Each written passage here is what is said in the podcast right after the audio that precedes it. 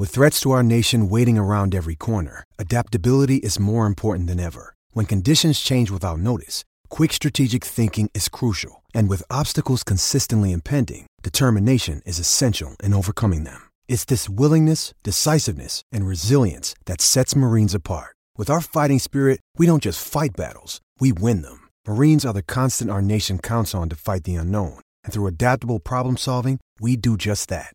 Learn more at marines.com. This podcast is part of the Sports Social Podcast Network. This podcast is part of the Sports Social Podcast Network. This podcast is part of the Sports Social Podcast Network. This podcast is part of the Sports Social Podcast Network. This podcast is part of the Sports Social Podcast Network. This podcast is part of the Sports Social Podcast Network. This week on The Marketer's Report, Patrizio Spagnoletto, Global Chief Marketing Officer, Direct to Consumer for Warner Brothers Discovery, weighs in on building trust. Trust is a really hard thing to build and a really easy thing to destroy. And we have to be very respectful about that. Our partnership with iHeart has really helped us build that trust and that relationship with the on air talent. As the number one audio company, iHeartMedia gives you access to all. Every audience, live conversations, trusted influencers, and the data you need to grow. Go to iHeartResults.com for more.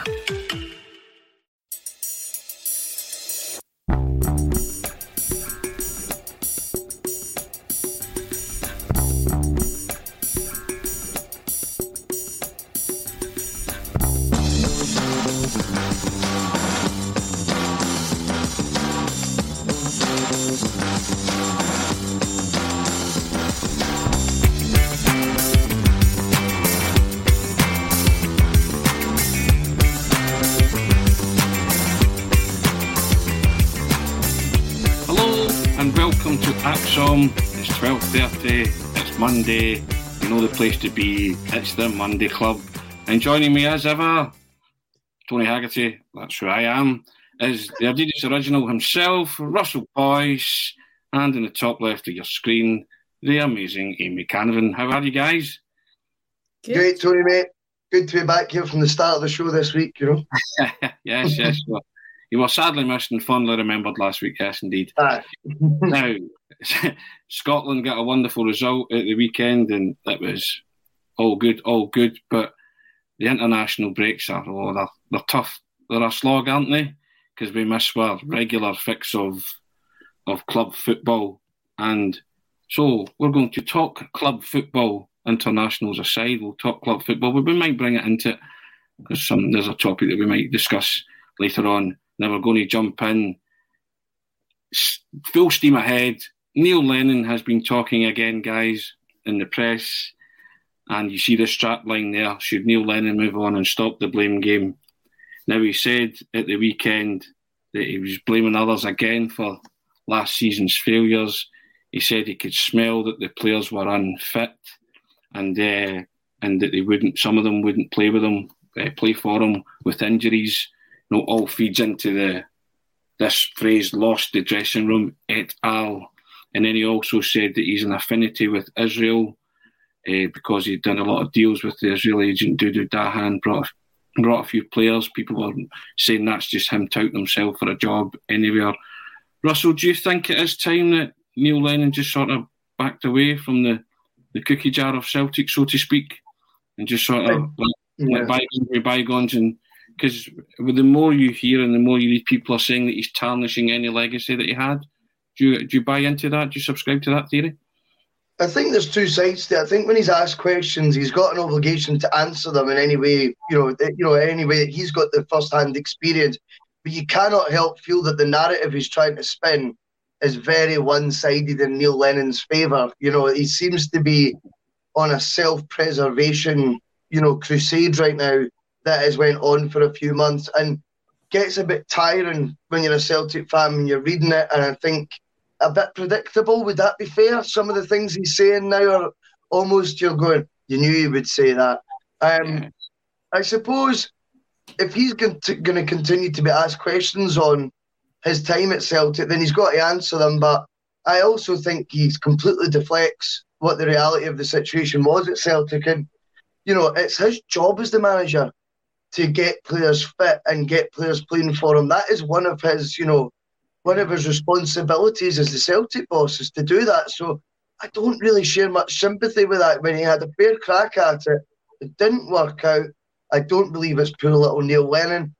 As for the affinity with Israel stuff, I think the thing that disappoints me with that is eh, you can't help. Neil Lennon's a smart man, and there's a bit of that that is deliberately alienating himself even further from what he knows is a huge percentage of the Celtic support that have, you know, they'll wave a Palestine flag at the ground and things like that. And obviously, Celtic's been very proactive with that with sort of tifos and stuff. And I'm not really in the politics and that of the world, but I also think he'd have been acutely aware that that would have ruffled some feathers in the Celtic support and uh, still proceeded to do it. John Cregan comes in and says, Walk away, Neil. It's now history and you failed. I've been watching your facial expressions there, Amy. You're, you're going to come with me at something. You're going to pitch me a low ball here, aren't you? What's your thoughts? It's just time to step away now, isn't it? Um, I understand what Russell's saying. If you're asked the question, he's got every entitlement to answer it. But sometimes um, just just saying nothing speaks speaks higher volumes. I think a while ago there was an article in the Celtic Way. Um, I think it was by Old Firm Facts, and it was almost like Neil Lennon like take a leaf out of Ally McCoist's book, and it was it's kind of going by that when post Ibrox for McCoist, he just kind of like went under the radar a little bit, was a little bit quiet, uh, didn't really ruffle too many feathers, and then just then got his way back into commentary and punditry and all of that. But he went quiet and he stooped quite low. Lennon needs to needs to take a leaf out of that book, and that's kind of just emulating what what that article is. Because does any Celtic fan really want to hear what Lennon says right now? I'll be honest, I don't, and I don't know many that would. And the comments that he's coming out, Russell's spot on that it is just so predictable. You know, he's coming out and saying, "Oh, I could smell that in the preseason that the players weren't fit, and that guys like Scott Brown and Callum McGregor, true professionals, are getting dragged down by by other players. Obviously, not naming these other players, but why couldn't he get a tune out with these players? Then they were his players. It's his situation, and I know he's liking to play the the COVID card. Um, because again, he, he also said, you know, like Juve didn't win the title, PSG and, and Liverpool and all like that. But don't focus on others. You, you just have to focus on yourself. Um, and he was in a prime position. And I'm not saying he can just employ people willy nilly, but you know, if the, the the fitness isn't there, demand that the club get somebody in. You know, get a, get a sprinting coach in, or, or get a, a nutritionist in. Anything that you think as the manager that you should be forward thinking enough to think if these guys could make an influence in a historic season you know i'm if he had such a great relationship with the club and the officials that he says that he does um, then you know, surely, surely maybe we'd have got that leeway. But to now play the blame game or to continue to play the blame game, it's just prime Neil Lennon right now. Old Highland Paddy making a bold statement here. He says, Can Lennon just stop talking to the press about Celtic now, as most of us just want to move on and try to forget he was a player and manager at Celtic? I don't subscribe to the second part of that, but I subscribe to the first part, Russell. Move on and just stop talking about what happened last year at Celtic. I'm, I'm firmly in Jim's camp, Jim Hall's camp with that. We move on. But I don't think, yeah, you can forget about his time as a player and a manager at Celtic. I think that's a bit, bit harsh Let's shall we say that? Yeah, I think as well though for for people like Highland Paddy not to be thinking that it would be in Neil Lennon's interest to do what Highland Paddy advised at, the, at the start. If he takes a step away, Highland Paddy may come round in a few years to go, do you know what? We did have some good times in that first spell when Lennon was there. We did have some great memories of him as a player, some you know iconic memories, you know, that you can look yeah. back on fondly in isolation from, you know, whatever you know that second spell in charge was, which let's be honest, isn't something that, anyone's fond to remember or anything like that. But yeah, I, do, I, I don't think I think with the McCoist thing, I kind of get what he meant. McCoist did seem to come away for TV duties for like a year. The only caveat to that I would say is I think McCoist was well aware, you know, that the horse had bolted and he wasn't going to be a manager again, right? And it's just because it was in the article. Yeah, it's just the article, obviously. Yeah. And I think I think Lennon's got crazy ambitions still, but I probably still thinks he could be going straight to the EPL. You know, I generally think he yeah. think there's a chance of that sort of thing. So I think he's in a position where he's got to be touting himself more um, for jobs, and he's got to be in the public eye more because he's still got probably less of a realization than McCoist did that his, his career in management was over. Although for me, if Neil Lennon is wanting to pursue his managerial career, then I don't think it'll be the level he thinks it will be at. Yeah. David Crines comes in. What did Lennon do about players who were fit and refused to play? Nothing. It was his fault. Why did the fit players not want to play for him? That is the bigger question. But the Yeah. thing is, yeah. Well, that's it, and it's it's not the first time that this has happened, you know. And the comments there'll be a few comments coming in. I'm sure, you know, Ronny Deila kind of initiated exactly the same thing that he came in and the players the fitness wasn't wasn't up to scratch. So, you know, there's one persistent here, um, and that's Lennon. You know, he's only like he's the common denominator of both spells. So, you know, if Lennon can't get the best out of the players, then it, it's on him, and, and that's what that's what we're saying. You know, he was in that prime position. They were his players. You can't now just say, "Oh, you could smell it." Well, do something about it then. Yeah, I think we'll do what bold Paddy Highland Paddy says, and we'll move on. Yeah, okay. Well, one more comment as flicked up by the boss man. I've no interest in that. well, there you go. His time at the club is over. Move on, folks. I think that's that's a a wise juncture to step off this train. Russell, don't you Yes. think? Agreed, Yeah. Tony. Agreed. What's up next, my man? well, I'll tell you what's up next. Roger Mitchell. Remember Roger Mitchell? Yeah. Yes. Well, he had an article in the Celtic Way, funnily enough, and he was talking about ownership of Celtic. Now, Roger was saying he's a former SPL chief executive, and he's spoken about a, ch- a need for change at Celtic, change of direction, and he wants to give these good people what they deserve, is what he said, was a big takeaway from that. And he was saying, so we're asking, are we seeing the roots of revolution at Celtic? Would Roger Mitchell be someone that you'd like to see involved in that, Russell, if it comes to fruition? Do we need fresh ideas at the club? I think it's a very interesting name that he seems to appear, whether it's been like a controversial tweet he's put up or something like that, every sort of few years sporadically you see his, his name crop up. I remember him from like the SPFL. I always remember like the SPL TV thing that, he, that I think he was the was sort of his brainchild. I think so. Yeah. I think when I look back, to that he obviously had innovative ideas. And the one good thing was, you know, the SPL when he was in charge of it was going on an upward trajectory. No two ways about it. I think when he was in charge, Aberdeen had spent a million pound on a player. I think about forgive us, Paul Bernard. Paul? Bernard, I think it was, yeah, yeah. a mhm. one million pound player. You've seen Hibs bringing in the likes of Franck Sauzée when Mitchell was at the SPL. So whatever it was being sold or whatever its re- reputation was to players across, you know, the UK and, and further wide, you know, you're thinking like it was drawing in names, albeit I know that is balanced out with the wages being paid were perhaps unsustainable by clubs. But I do think he had some sort of forward thinking attitude. I think he was definitely an innovative sort of person not everything can work out. We all know that the SPL TV deal actually ended up being um, it got gazumped, didn't it? Well, it Um, ended up being a fraction, didn't it? Because I think Roger was involved in, you know, scuppering the Sky deal, wasn't it? At, Yeah. at? And our boss man spoke to us off air before we came on, and he said Richard Keys did a very good article, and he was blaming Roger, Roger Mitchell for the, you know, the, the Sky deal being eventually lowballed when they had a, a huge deal in the offing. Amy, is Roger Mitchell someone you would welcome with open arms around Celtic, or do you think he's maybe somebody who you can bring to the table because he's a man with ideas, or should he stay ensconced in Lake Como, which is a wonderful part of the world? You know what I mean? Mm. Well, I know him best just through Twitter and those sporadic tweets that um, that Russell refers to. That's kind of my knowledge on him. I think he was just like I think I was just too young at the time that obviously he was in, Yeah. in the SPL. Um, he would definitely give this current board a scare. There's no denying that. Um, and you know the question that's hidden right now, you know, do we need change at the top? I think that's what it is. Well, I think that's pretty obvious. Um, and if he's the completely different avenue to go down, then you can't say that um, it's not a change because it's going to be completely different to what it is right now. It's again, it's, it's a, I think it's a crazy one the last few days. I don't think many people would expect him to come out and say what he said. Um, and if I would want him to be in the man, I- I'm not 100% sure, to be honest, but there, there is a need for change for sure. Um, and if it is to be Roger Mitchell, then, like I say, it's that totally different avenue.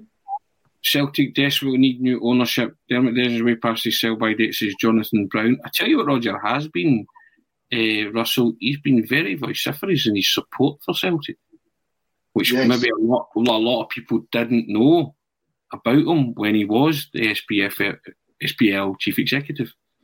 You know, so that's something that's maybe the, the mindset might change. As you were talking about there, Highland Paddy with Neil Lennon, you can, if he stops talking, then maybe later on down the line, you'll you'll reflect back on him no well. You know, so the same thing could be now said of Roger Mitchell. People might have had their opinion of him then, but now hearing his public utterances, seeing his tweets as Amy on social media, they might think this guy might have something to bring to the table.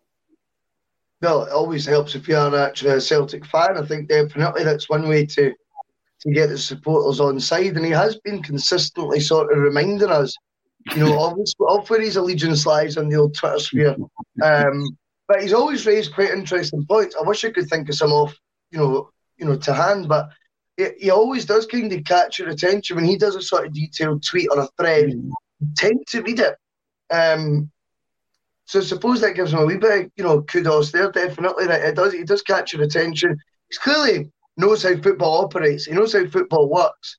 Um, as long as he's not sat still for the last twenty years and still very much would need to have his finger on the pulse, as the evolution of football, I think, has changed. I think it's been even speedier than what it has, you know, in the last decade than what it was at the time Roger was involved in such a high profile position. I find football's changed drastically in the last decade. So it very much it would need to be something that he still has his finger very much on the pulse of, as I say, as opposed to a, a sort of fleeting interest in because when something moves at such a rate of knots all the time and evolves at such a rate of knots, it can be very easy to be left behind. That's the uh, the topic of our first conversation all about it.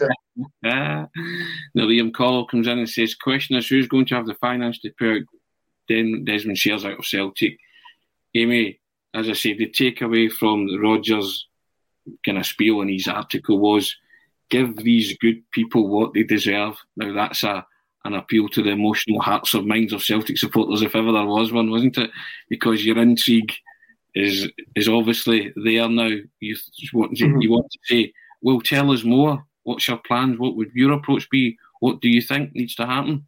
Absolutely, it's a very savvy kind of way to it? It's um, you know, it's like dangling that little bit of carrot on the end of the stick, get the in- intrigue there, um, and like like you say, show us a little bit more than what what have you exactly got to offer? What are the plans here? And it just keeps everybody, you know, it keeps it keeps everybody right now talking about Roger Mitchell, which which is always going to be a great thing because then it keeps it keeps that narrative going, um, and then the questions will keep getting asked, and there's no denying it. People will start chucking about their own ideas of what actually that means, and you know these guys listen to it all as much as they give it out. They listen to it all, so that they'll gauge the room, read the room. And it's funny, our very own Kevin Graham comes in, and, and I was kind of thinking this myself in the darkest recesses of my mind. There's a need need for a change, a big need for change. But Roger Mitchell has a faint whiff of Jim Kerr and Kenny Dalglish in the late nineties about it. What say you to that, Russell? And then Glasgow Yeah. comes in and says Willie Haughey should be part of any new Celtic ownership. I think Willie Haughey would love to be part of any new Celtic ownership. To be fair, hmm Well, I mean, I think there's going to be questions asked right now of the present ownership, then that leads to speculation about who it, who could potentially come in. The only way to prevent that is to run the club better. You know, either whether it be the custodians that are there right now, or whether it be someone else. And these conversations only come up when the when the supporters feel that the club's not been run in the or going in the direction that they hope it or think it should be or know it should be even. I think um, right now there's obviously still positions that need filled. Obviously, the, the Dom McKay thing is now looking more and more bizarre by the minute because how he mm-hmm. was only there 72 days. How have we not even been remotely linked with a replacement for him of any kind? I think it was only they've just put in that the guy that from within the club there, and then there's obviously got to be a there's got to be a space now at the club for someone else to come in. They can't just keep reshuffling the pack of what they've got when it's not working. So I find all that a wee bit strange. I'm not meaning a like for like replacement for Dom McKay, but surely there's still a space now where it's been filled. The, the role's now been filled. I, I know we've brought in like a sports science, but I think at boardroom level, is there not someone from the boardroom level that's now the you know the chief exec, if you like, from where Dom McKay Dom McKay had left? So I just think that right now the club aren't going to settle for the same old names playing musical chairs. It's not how it's going to work. And bringing back Gordon Strachan, I think, um, into whatever his role is on a temporary basis, I don't think really inspired the supporters either. And again, we all know the sort of ties he's got at Celtic. I, I would like to think someone fresh, someone new has to be involved in there. But of course, the argument may well be that look at the examples you've got of that now. When people new come in, they either don't get back properly in the case of Ange, or they leave within 72 days in the case of McKay. It's not really a great selling point, is it, for people or wanting people to come in, Tony? You know what I mean? Michael Carron comes in, Amy, and says you need a path to fan ownership. Do you believe that's the way forward? I think it's interesting. It's a model, obviously, that's taken hold a lot more across um, across European football. I'd probably be more inclined to see how it works out for a few more clubs before Celtic really go down that path. Um, and just kind of sit back. But that's maybe the cowards way out of it. It's um, I don't know. I don't know. I, am not completely sold on the idea yet. Like I understand and I, I agree with the going, you know, for the fans and, and everything like that. But it's a massive, massive job to, to uptake, and I think it's the logistics of it that I'm just not 100 percent convinced on yet. Yeah, I'm also I, I agree with Russell to an extent about it's not it's it's a hard sell for new people to come in, isn't it? You know, especially when you have a manager there who doesn't have an assistant manager you don't have a, an operating CEO, DOF, or you don't have someone who's scouting players. So these are all kind of positions that you see, Russell, that need filled.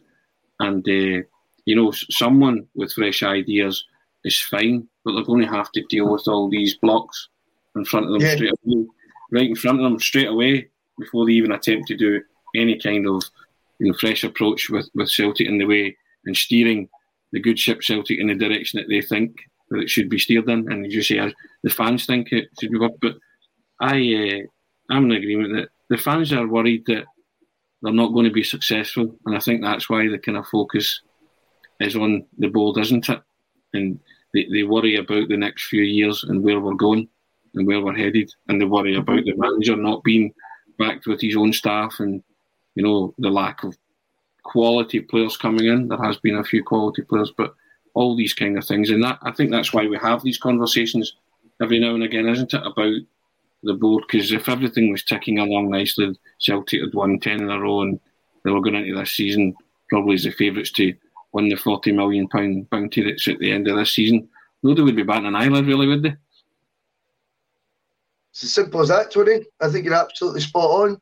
Um, I think, you know, obviously fans can be fickle that way. I think it's easy to to criticise when things aren't going well, and then easy to you know just take your eye off off the ball when things are going well, as opposed to holding it to the same levels of scrutiny. But unfortunately, that's just the way football fans work. And right now, as you rightfully say, we're going into a season, Tony.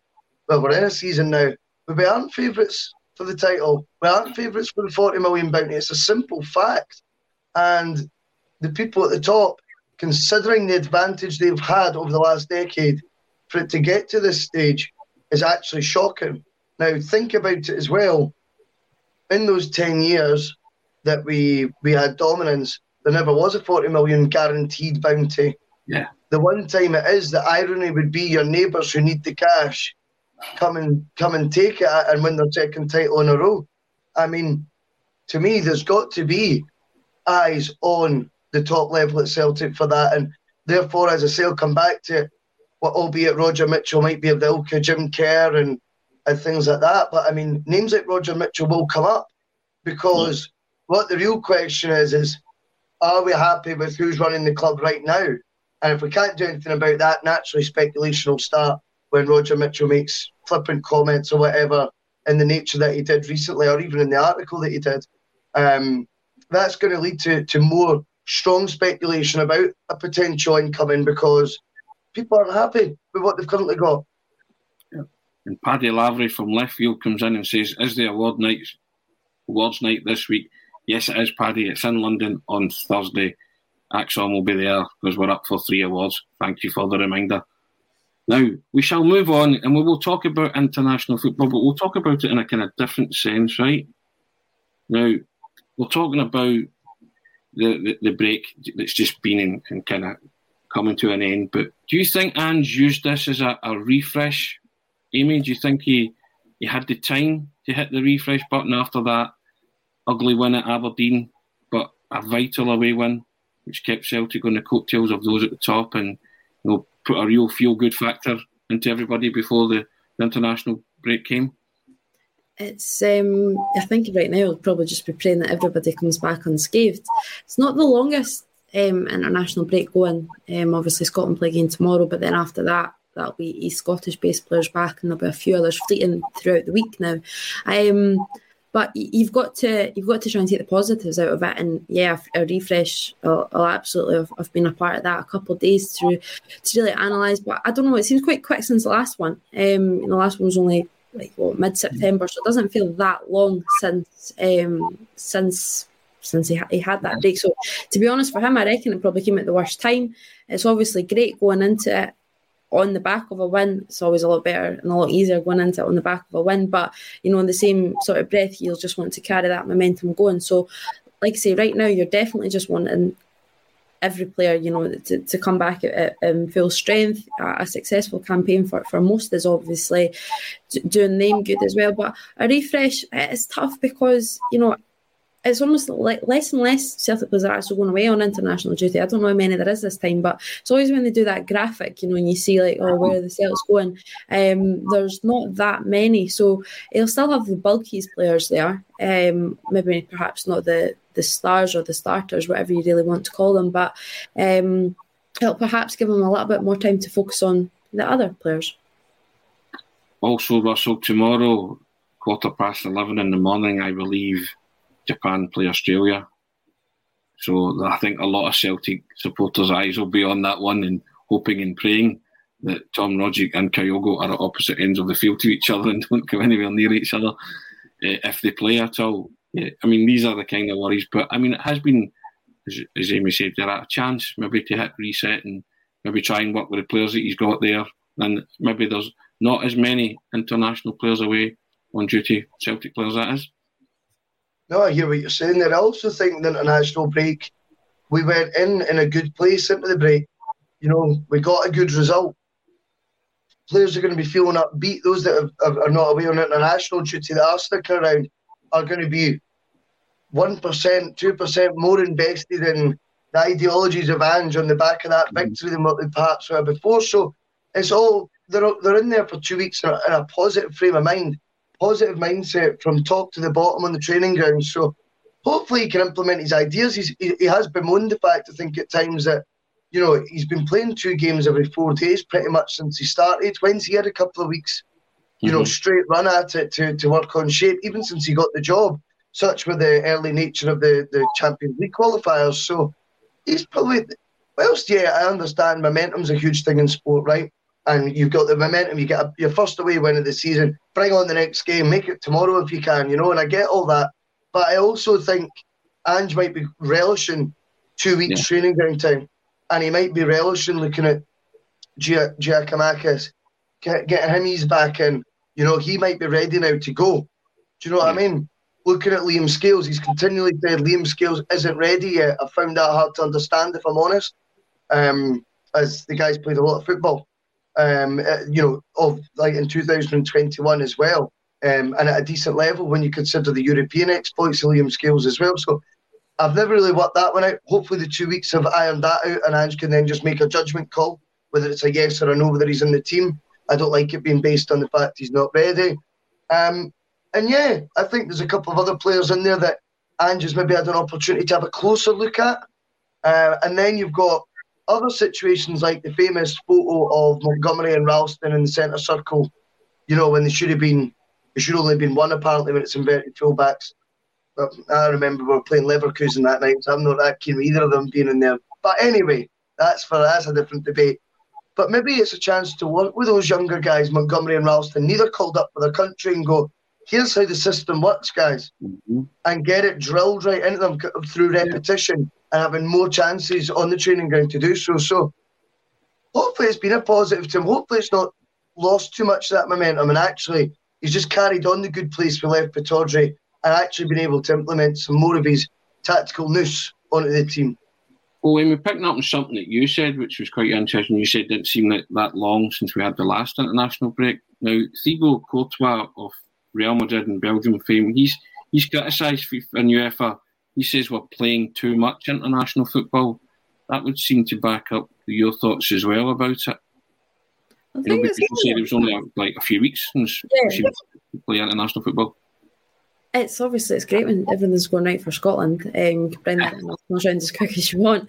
But you know, I was um, it's funny because I was actually having that discussion last night. I came in from work and you know flicked on. It was obviously the Nations League final and it was yeah. France um, v Spain. So I said, said to my brother, I was like, so when did they catch up with their World Cup qualifying games? You know, um, so obviously Belgium are part of that as well for the Nations League finals.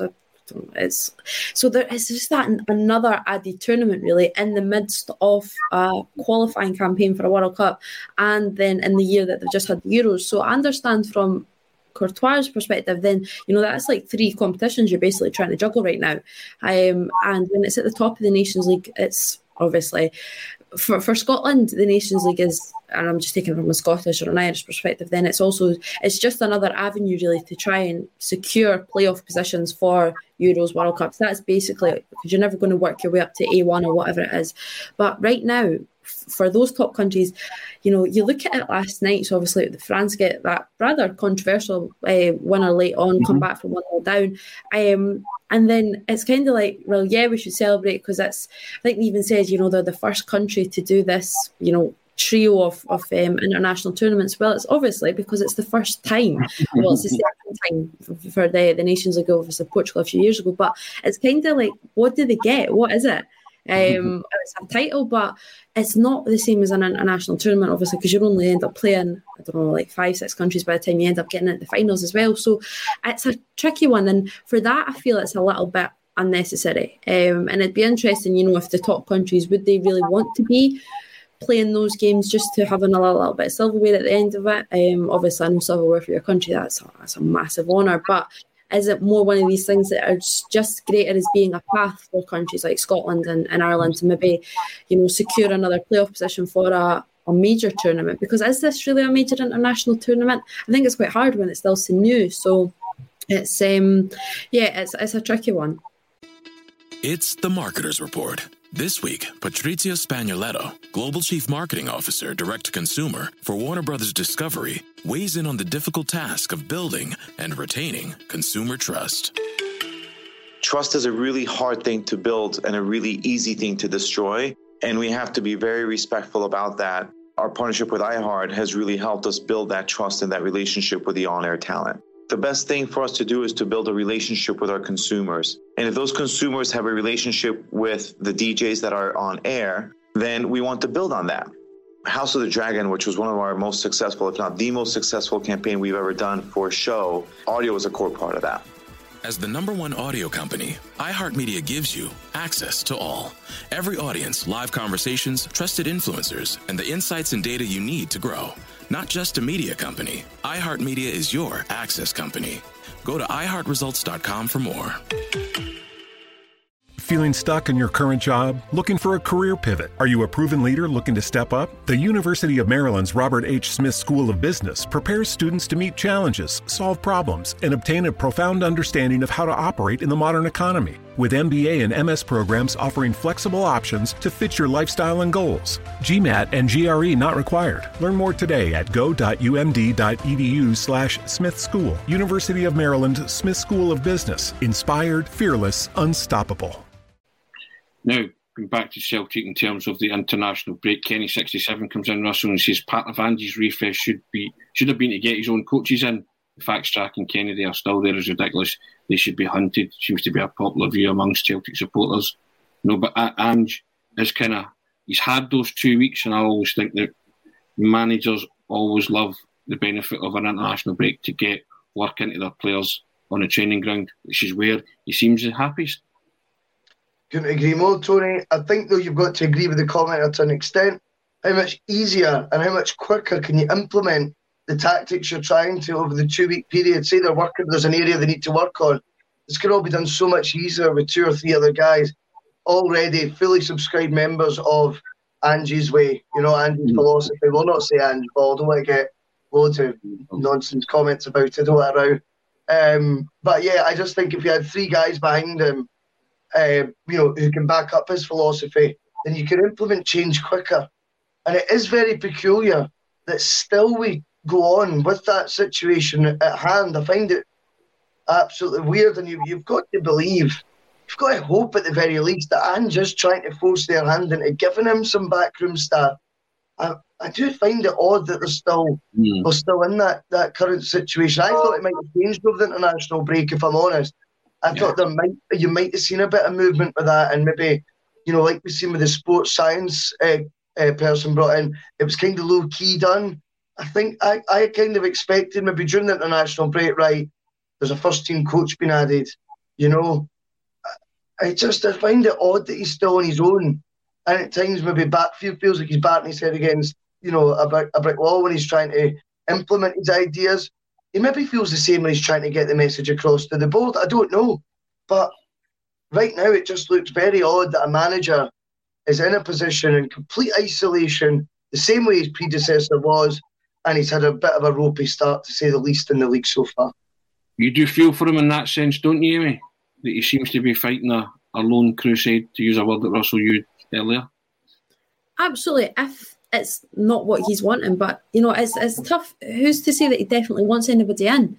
Yeah. Um, you know, I just I remember like listening to to Jared. Obviously, he was just on again just a few weeks ago. Um, I think he was on you, Tony, wasn't he? Um, but he came on it right at the beginning, and he was like, you know, everything takes that year, you know, that for for perhaps like apparent success, but also that year for him to really get his his guys in order as well. So I don't know if right now he is more than just comfortable, you know, kind of getting used to his surroundings before he figures out the right people to bring in. Um, obviously, from right now, because obviously we know that, that Strachan and Kennedy were part of last year from our perspective, I think most Celtic fans want them out. But perhaps he's just trying to ooze everything out of them that he, he possibly can. And then in, in a year, at, at the end of the season or, or, whenever it may be, then he brings in his own guys, thinking that he's got enough out of, you know, basically used Kennedy and Strachan enough. I know that doesn't sound the nicest way to put it, but you know I mean. Well, we watch this space with interest. Now, Russell, you mentioned a guy there when we were talking about the international break, Georgios Giakoumakis, the lesser spotted in the Celtic jersey. You know, I think all the Celtic supporters are really desperate to see what George, Georgios brings to the table. Now, big questions are when he comes in and he finally proves his fitness, you can't dislodge Kyogo from that team to accommodate Giakoumakis, can you? No, Absolutely not. No, no, no, no. I don't think that. I think that goes without saying. I've been banging the drum for a few weeks now, and I'll bang it again. I think when we're at home and you look at the chances we've created, the actual goal conversion rate of that isn't that amazing in terms of how many chances we've created. I think it was 108 shots shots in, in three games at one point we'd done, um, which I think, by the way, completely taints the old XG argument as well. When you take those three matches out, how many chances you know have we been creating? But anyway, that's a different story.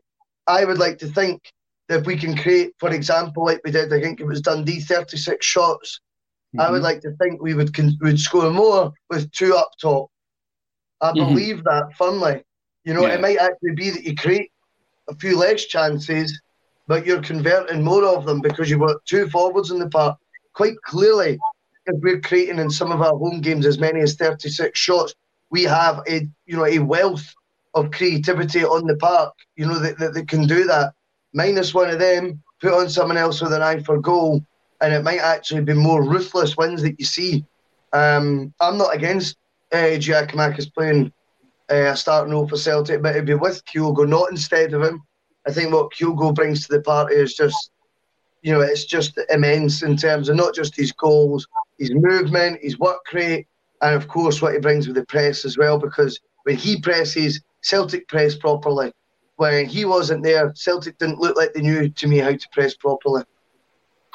Now, Amy, I go back to Martin O'Neill's time and he he successfully managed to pair him two from three, Sutton Hartson the and it always seemed to work regardless of what combination he picked. I'm a strong advocate of 4 4 2. like Jim Orr was talking about it on Friday as well. Play the two of them at centre forward and get your wide men to supply two centre forwards with the ball. It'll be surprising the amount of goals you might score when you do that. Kyogo cannot be touched. No putting him out to the left or the right. No. You know, through the middle with a partner. You know, big guy, wee guy. I think that could, and it probably suits Celtic style at this minute, the way they're attacking. I don't know your thoughts. I don't want to put words in your mouth, but that's the way I see it moving forward. If if they can, if Giakoumakis can prove he's fully fit. It's kind of what, what we've alluded to over the last few weeks. You know, it's that other option, really. Um, you know, to, to be able to then switch things up and, and have the two of them. It's interesting because who who do you then do you drop if if you wanted to go to a four four two two four four two Tony? Who would you be dropping? Uh, that's the big question. I, I, I, I would leave that to the manager because, because I would get stick probably for saying whatever, but telling them what to do. These are the questions a manager can make. You know, but nah, I, I guess um, I would try to think who I would drop. Uh, let me think about that and I'll get back to you. Oh, well, so, um, but it is, it's, you know, two up top, it, it's interesting and you want Celtic to be scoring goals, you know, and two up top, with those periods especially, I'm certainly expecting that to, to, happen. I I like it as well. Um, but going by obviously what we've seen right now, it's not going to really be part of this the system, or it certainly doesn't appear it. But I can see right now probably Giakoumakis being used either you know, a game's kind of done um, and you just want to protect Kyogo when we're still chasing a game um, and you're looking for perhaps a big physical striker up top, that's perhaps where I see more Giakoumakis coming in. But the other thing is, you know, Celtic, they're going to go into this this winter period, you know, when have to start entering cup competitions as well now that the calendar is going to get very, very busy. So as much as you want your best players to be playing all the time, and we do, and I know the players themselves want to play all the time, but sometimes you've got to be that little bit wise and you've got to protect your own players as well. So is so important. You know, you look at the last four weeks or whatever that we had without him, and it was it was scary. So you're thinking in those games, you know, it's rotation, and that's when I see Giakoumakis yeah. coming in. But there's no way that if Kyogo does play with Giakoumakis that it has to sacrifice Kyogo going out to wide. That just that is something I never want to see again. Um, but so the two up top, I'd, I'd definitely like to see it. Yeah, F and JC comes in. I got that right this time. I was don't know what I was trying to say the last time, but Russell corrected me on that. I can only see Giakoumakis getting used when we need to chase a game, going direct. He's talking about going direct. Russell, do, do you see that yourself? Um, I, I don't think we've seen enough of him to say that that's the way we can play when he's playing. I, I don't think that's completely fair.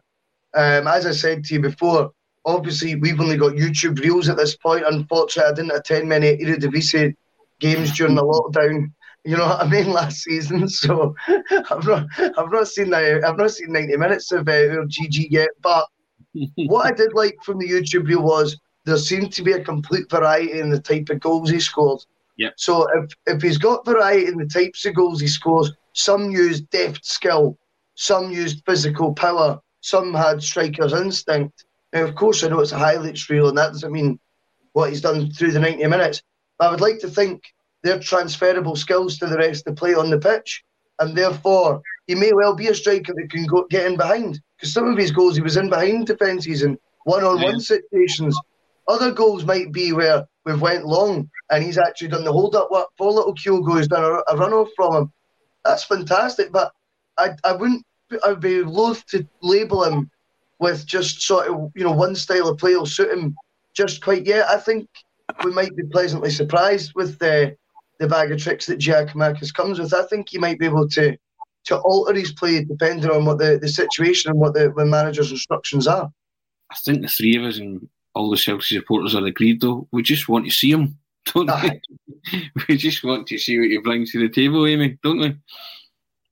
Absolutely. You know, that's what you sign a guy for. You want to you want to see it. As Russell says, you can watch all the, the YouTube reels, the, the Twitter reels as much as you want, but until you see him in Celtic flesh, um, or see him in the flesh in a Celtic shirt, sorry, um, that that's where the not the judgment, but that's where you know you start to get a, an idea of exactly what you what kind of player you've got in your hands. Now, another player that divides opinion amongst the Celtic supporters is, is Nir Bitton. And he did pretty well against Aberdeen up until he got taken off and he, he lost the header or Lewis Ferguson managed to lose him in the box and score a header for equaliser. But I mean, people were saying that he played very well for Israel against Scotland.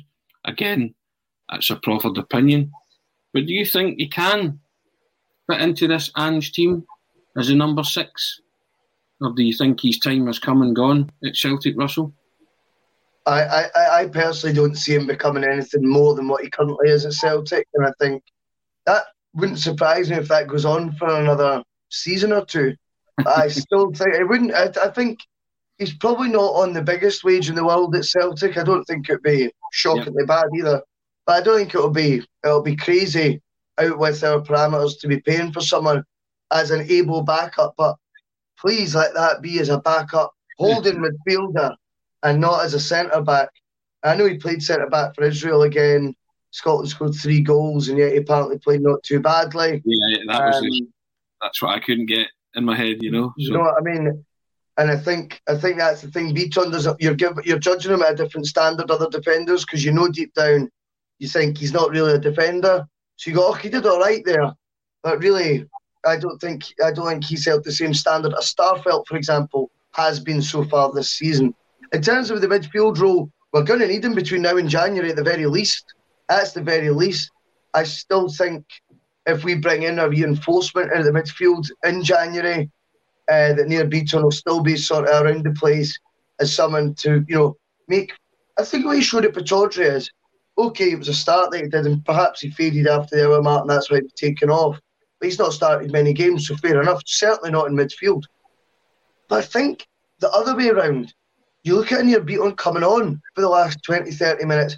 If he can snap out his silly petulance at times that he's shown in the last couple of years, you know, in big moments, if you think you can get that out of him, then what he brings to the team is that balance, that stability, and could help Celtic see out games which, as we know, has been a cause for concern at times so far this season. So, yeah, I think Nir Bitton's future at Celtic is relatively safe for now, but it won't be Tony for me as as a first eleven, you know, regular.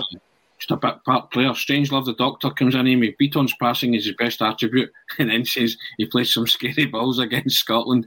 You're nodding your head in agreement and smiling he, Brian Murphy, Bitton's a good squad player. I think we're all kind of singing from the same hymn sheet there, aren't we? That he's okay and he's maybe got a bit part, you know, he's a bit part player for Celtic moving forward. Yeah, I think it's interesting, you know, on the back of the Scotland game to say like he played well or whatever exactly the words were. I was quite frustrated, kind of going back to that original comment that why weren't Scotland players, you know, pressing on him um, when he when he was in the in possession of the ball. You know, I wanted Adams and Dykes to really be right on top of him because passing is supposed to be the quality, but it was a bit wayward. Um, so while he's in the defence and you know getting further and further back and pushing himself back further to his own goal, that's where I'd have wanted you know Scotland to actually capitalise on that, and they didn't. So I think it's a bit weird to say that you know he probably played quite well. I don't think he was really put under that much pressure. I um, but no, at best he's a squad player. Um, obviously, I don't think anybody is really thinking that a way to go forward with Celtic is to be having Nir Bitton, you know, if on the in the starting eleven or one of the first substitutes that you want to be making. That's not really where we're at, and it's certainly not a sign of progression. I don't think. Like you know, I think sometimes he's maybe came under a little bit too much flack, but other times it's been more than warranted. Um, and there's been times where his spells outside the, the, the side has been totally and utterly merited as well. So he's a very, very hot and cold player. He's a frustrating player as well because you think, you know, he's got that, that lethal pass on him or something like that. And he can go a kind of a few games. Then he always seems to get like a red card and then that sort of changes the narrative. So I think at best he really is a, as a squad player, but I don't want to be seeing him in the, the starting 11 anytime soon what brings you to the bigger picture then, also about transfers and how successful we have been, and where are the areas that we need to strengthen come January? You know, so I mean that's the big question, isn't it? What, where does Ange, what does Ange need to add to the squad in January? Um, it's interesting because the, once the squad's all fully fit, it's not as weak as what I think is made out at times. You know, I think he's got competition for places. If we go right through the team, uh, although Joe Hart's maybe the, the only one that you would say is a guaranteed starter, as, as, as well as Kyogo up top. But we've got competition now for Kyogo's place in the form of Giakoumakis, more so than perhaps as yet he's going to push him. It's the Marketer's Report. This week, Patrizio Spagnoletto, Global Chief Marketing Officer, Direct to Consumer for Warner Brothers Discovery, weighs in on the difficult task of building and retaining consumer trust. Trust is a really hard thing to build and a really easy thing to destroy. And we have to be very respectful about that. Our partnership with iHeart has really helped us build that trust and that relationship with the on air talent. The best thing for us to do is to build a relationship with our consumers. And if those consumers have a relationship with the DJs that are on air, then we want to build on that. House of the Dragon, which was one of our most successful, if not the most successful campaign we've ever done for a show, audio was a core part of that. As the number one audio company, iHeartMedia gives you access to all. Every audience, live conversations, trusted influencers, and the insights and data you need to grow. Not just a media company, iHeartMedia is your access company. Go to iHeartResults.com for more. Um, you know, out wide we've got options now. I think maybe another winger though you would still look to bring in. Um, centre midfield area. James McCarthy's not had a run yet. If James McCarthy were to have a run between now and January at some stage, then good luck convincing the board you need another centre midfielder. I think folk forget who they're dealing with at times. You know, this board is not known to spend money in January. They don't do it. They bring in loans. If they can make a sale, they might make a sale. I, I find it, you know, I think when Ange looks across his squad, when we started the season, Ralston was probably, for example, not going to be your backup right back. Montgomery probably wasn't your first choice backup left back, if that makes sense. Um, I know oxymoron that a first choice backup, but you know what I mean. Uh, but they've actually kind of earned the right to be those backups now, and, and, and fight for the jersey. You know, in both fullback areas. And to be honest, we always talk about the pathway, the development, and all this about youth players, and then we completely contradict ourselves and say, "No, we need to sign more players." You know, so it's again another example of football fans being fickle. I would say that the competition for places is relatively decent. I think he needs one or two, but my, my hunch is if we were to get one that Ange has pinpointed, he'd be doing well. If he was then to get one or two loan players on top of that, just to sort of beef up the squad for the second half and make a title campaign, I wouldn't be surprised if that's what we settled for. Do you agree with that, Amy? That you think that Celtic will sign maybe one in January and a couple of loan signings, or do you think they'll maybe back Ange? I reckon one will probably end up being what it gets. Um, I don't think that's what you'll want. I think you can already see that the way, or it's, it's quite clear to see already the way that he kind of talks about already looking forward to January um, and it being another transfer window that he realises he needs more than one. I think you're probably looking at three or four, um, kind of in each section pretty much off um, off the squad in all honesty, except for, for the goalkeeper position. But again, it's whoever it's whoever he pinpoints and whoever he gets is a, a totally different um, ball game. It's a totally different conversation. And as Russell said, it's how much money he actually gets as well. Um, if he's going to be allowed to dip into the Japanese market again, which by all accounts, on you go. If this is if the one shining example is Kyogo, then let this guy do whatever he wants over there. Um, so it's given it, it's two very different questions as to who will and want and who will and get. Yeah, indeed. Now we'll finish with club football returns on Saturday. Yes, yes. Celtic to Fir Park, another away trip on the back of the last away success at Pittodrie, which put a smile on everybody's face. Amy, will the smile stay in their faces or will Ange tinker with the lineup and make any surprise changes? And how do you think it will go? I can be optimistic and hope that the smile remains. Um, it's it's going to be a weird one um, because is the allocation has it been decided yet? Like, is there, so the red zone and all of, like obviously that's been taken out now. So is there going to be more Celtic fans? not not too sure about that. I was hoping that there would be. Yeah, like obviously, so the original. Yeah, so there was hope that you know even more because of the, the taking down of the red. I'm not actually 100 percent sure. Um, Motherwell. That was, my, that was my belief that that's what was happening when the red zones come down. You know. So. Yeah, Yeah. Um, obviously, it's, it's another one. It's another ground. Obviously, that Celtic, the majority will be will be Celtic fans. Um, Motherwell are a great club doing great things right now. Um, and you know, obviously, there's the food bank running. So I think there's a lot of things on Twitter exactly what, what they're looking for. Alan Burrows has, has been tweeting that out. So they're they're in a very good place right now, and they're playing some decent football actually. But you've got to have the hope that obviously everything comes back this week unscathed and everything goes into it well. And it has to be a venue. You know, it's a tricky venue, tricky pitch. It's one of those small, small grounds. Um, but it's um, well uh, a three-one win. I say. the urban culture three-one essential. Uh, there you go. What's your prediction, Amy? Are you going to trump that? we'll, we'll go three-one. I'll go three-one as well. Then. Go three-one as well. There's also across the start line it says, "Can Celtic achieve two away wins in a row at Fir Park?" Yes. Let's hope so anyway. Yeah, I think, as I said before, you know, I like to praise Ange when he does well, Tony. That's the difference. You know, you don't just try and, you know, sugarcoat every single mistake he makes. You've got to criticise when criticism criticizes criticism is due. You've got to praise him when praise is due. For me, I found the Pittodrie win the most satisfying win of Ange's reign so far. Mm-hmm. You know, it was on a par with the AZ victory. Um, I think in certainly domestically it was. It was a monkey off the back, as people say, with an away win. We did it in a slightly different style to what we became accustomed to.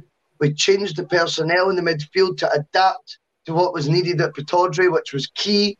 And I think if Ange can learn from that game, or had obviously learned going into that game, the things that he mixed up a little, um, um, absolutely have no doubt he will have learned again, even more so to to play the fixture, and that will happen again uh, against Motherwell at Fir Park. I agree with Amy. I think the opposition this weekend is really tricky. They're on a crest of a wave on and off the pitch. They're doing a lot of good things right now.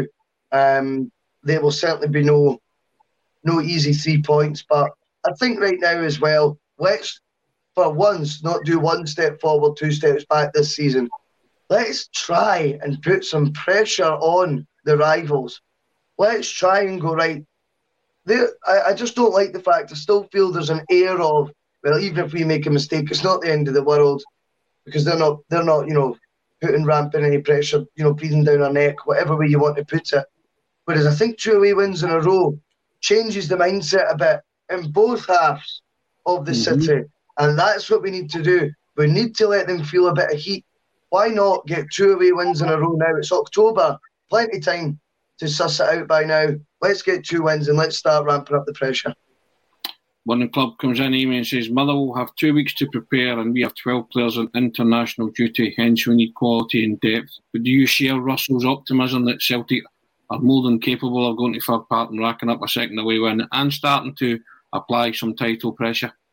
Yeah, um, it's it is going to be a tough game. You know, Motherwell are really strong at home. Um, I think they got beat by Hearts 2 0 before the international break.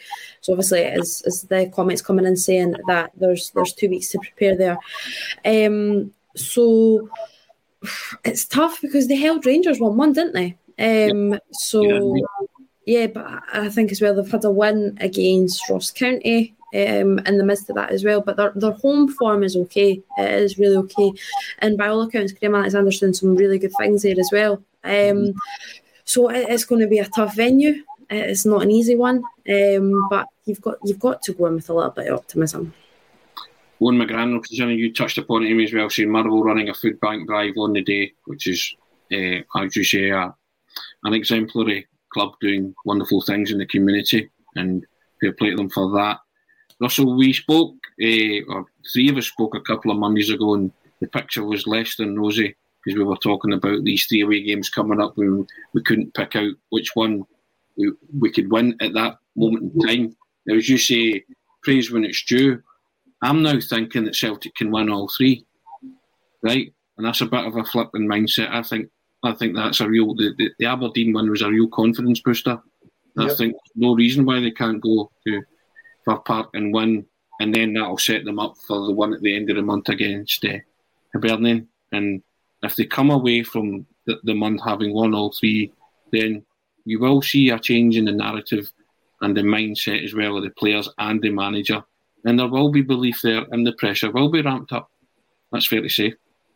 Oh, you're spot on, Tony. Absolutely. I think the whilst I wouldn't say, you know, I think we'll win all three at this stage, mate. But I, I definitely feel a heck of a lot more confident than what we did a couple of weeks ago. The yeah. thing is, you've got to call it as you see it at the time. But yeah. it's an ever-changing script that we are trying to read on a Monday, you know. Um, yeah. and, and, certainly this season more than most, and last season. So, yes, I, I definitely I didn't think I would be sitting on the back of an away win at Pittodrie, then predicting that we'll actually go and get three points again at Fir Park. That for me shows signs that my head's turning to what I'm seeing on the pitch. Um, none more so than the, the, the win at Pittodrie, albeit the second half, I felt the home side were the better side for, for percentages of it. We then, game management was good. We started the game with the right team. The second half, yes, we had a ropey 20, 25 minute spell, but our quality shone through and we won and we dug out three points. Dug out being the sort of key terminology that we've not seen enough of this season. And I'm now beginning to think that that was potentially a huge turning ah. point this year. A watershed moment in the season, and also as well the substitutes worked, Amy which had been a previous criticism as well of the manager that the substitutes were ineffective. That was a day when the substitute actually worked and did what he was supposed to do. Tom Rogic coming on and having a vital impact in the creation of the winning goal for Celtic. But that's what you want to see, isn't it? Absolutely. Um, and touching in, obviously, like you say, substitutions, because I think one of the players, obviously, that wasn't really hitting hitting with the heights that he's kind of been projected to was probably Abada. So, you know, you, you look at kind of the whole predicament really of Abada right now, and uh, obviously I think everything really hit the ground running, and everyone's like, "Wow, look at this 19 year old kid that we've really got on our hands. We've got a real proper player on our hands here." And in the last few weeks, everything's just kind of dipped. And then going alongside to that, though, it's kind of married with you know him obviously being asked the question, but is kind of already been saying that, look, I, I, I, kind of want to be playing down south. Liverpool's the dream, and I know it was kind of a joking jest saying that, "Oh, Mo Salah doesn't need to worry about me" or, or anything like that right now. Um, but it's already he's just in the door, and he's kind of already going. I think this is, and I want to use this as a platform. It's not really great that a young guy comes in right away, I don't think, and he's already kind of admitting, yes, he has got a platform. Yeah, we all know we are a, a, a, platform, but I don't think it's the best that you're you're looking at your young guys who you've just signed and, and they're already saying that. I don't know about what, what, you guys think, but I don't think it's the greatest stunt in the world. Russell, your your bugbear is Stepping Stone FC, isn't it? Mm. Yeah, you've you've touched upon that many times, and Abada did say it was his dream to play for Liverpool and he loves You'll Never Walk Alone and all that and stuff. I mean, is that just impetuosity of youth being asked a question and given a full and frank and honest answer and not not realising the repercussions in terms of the Celtic supporters or where he's earning his club, his club at the minute, you know? Firstly, I agree with what Amy said. I mean, whilst we're all acutely aware that it is probably most of the squad's ambition to play for a Liverpool or an EPL side and get all the riches that come with it and the prestige. Saying it's a different thing, I mean, of course, we're not going to like to hear it. Two sides to it with Abada. I take your point. He's only just turned 20. I think people forget that. And they should maybe remember that when they talk about his form as well. Yeah. You know, I think a guy at 20, you know, hopeless in terms like that, I don't think think's really fair. I think if I was a Celtic player coming through at 20 right now, like a youth player, we would be raving about the talent that we had on our hands. So I would urge caution you and go a wee bit easier on Abada with his playing ability. As for the comment, youth, yes, definitely naivety there, 100%. You could say, or flip it, and you are left with. How does he feel comfortable saying that? What was he sold this club? What terms was he sold the club on? What was the the pitch that was made to him? And maybe he is just repeating what he was told in a nice fancy office when he signed his three and a half million transfer. And he is, you know, that is the sort of attitude. Don't worry, you'll not be here long. You'll be gone in a, a couple of years for a big hefty fee. And he's only repeating a narrative that actually started at Celtic because to me, Abada's move to Celtic would have been pretty significant to him, considering where the club he was coming from. It would be a pretty big move. And I worry that we still are getting players over the line, or at least where on that basis of don't worry, you come here, you do well, we sell you on. Only need to look at and they just they pull out the reel of examples of players, you know. Um, so yeah, I, I hope I hope you're right, Tony, on that one. That he was just you know naivety of being young, and he said something that he's not really thought through properly and didn't have maybe as much meaning as us football fans want to read into it. My cynical side tells me that is the message from the top. And on that cheery note, we shall end the Monday Club. And remember, if you're watching on YouTube, to subscribe and you will get notifications when we're going live and all the videos and all the platforms. And you can win a signed and framed Bobby Lennox print this month. Amy Canavan, thank you very much for your contribution. Russell Boyce, as ever, thanks a lot. And thank you all for tuning in and watching. And thanks for your comments as well.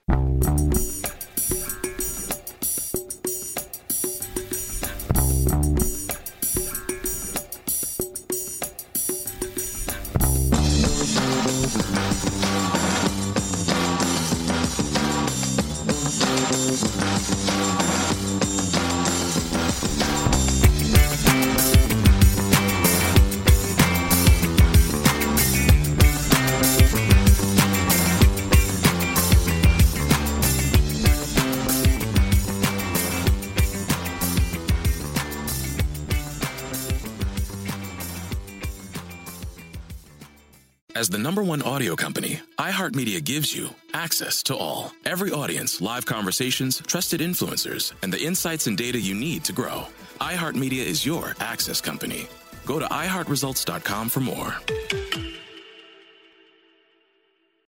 Sports Social Podcast Network. Sports Social Podcast Network. Sports Social Podcast Network. At Discount Tire, we know your time is valuable. Get 30% shorter average wait time when you buy and book online. Did you know Discount Tire now sells wiper blades? Check out our current deals at discounttire.com or stop in and talk to an associate today. Discount Tire. Let's get you taken care of. Sports Social Podcast Network. Sports Social Podcast Network. Sports Social Podcast Network. Sports Social Podcast Network.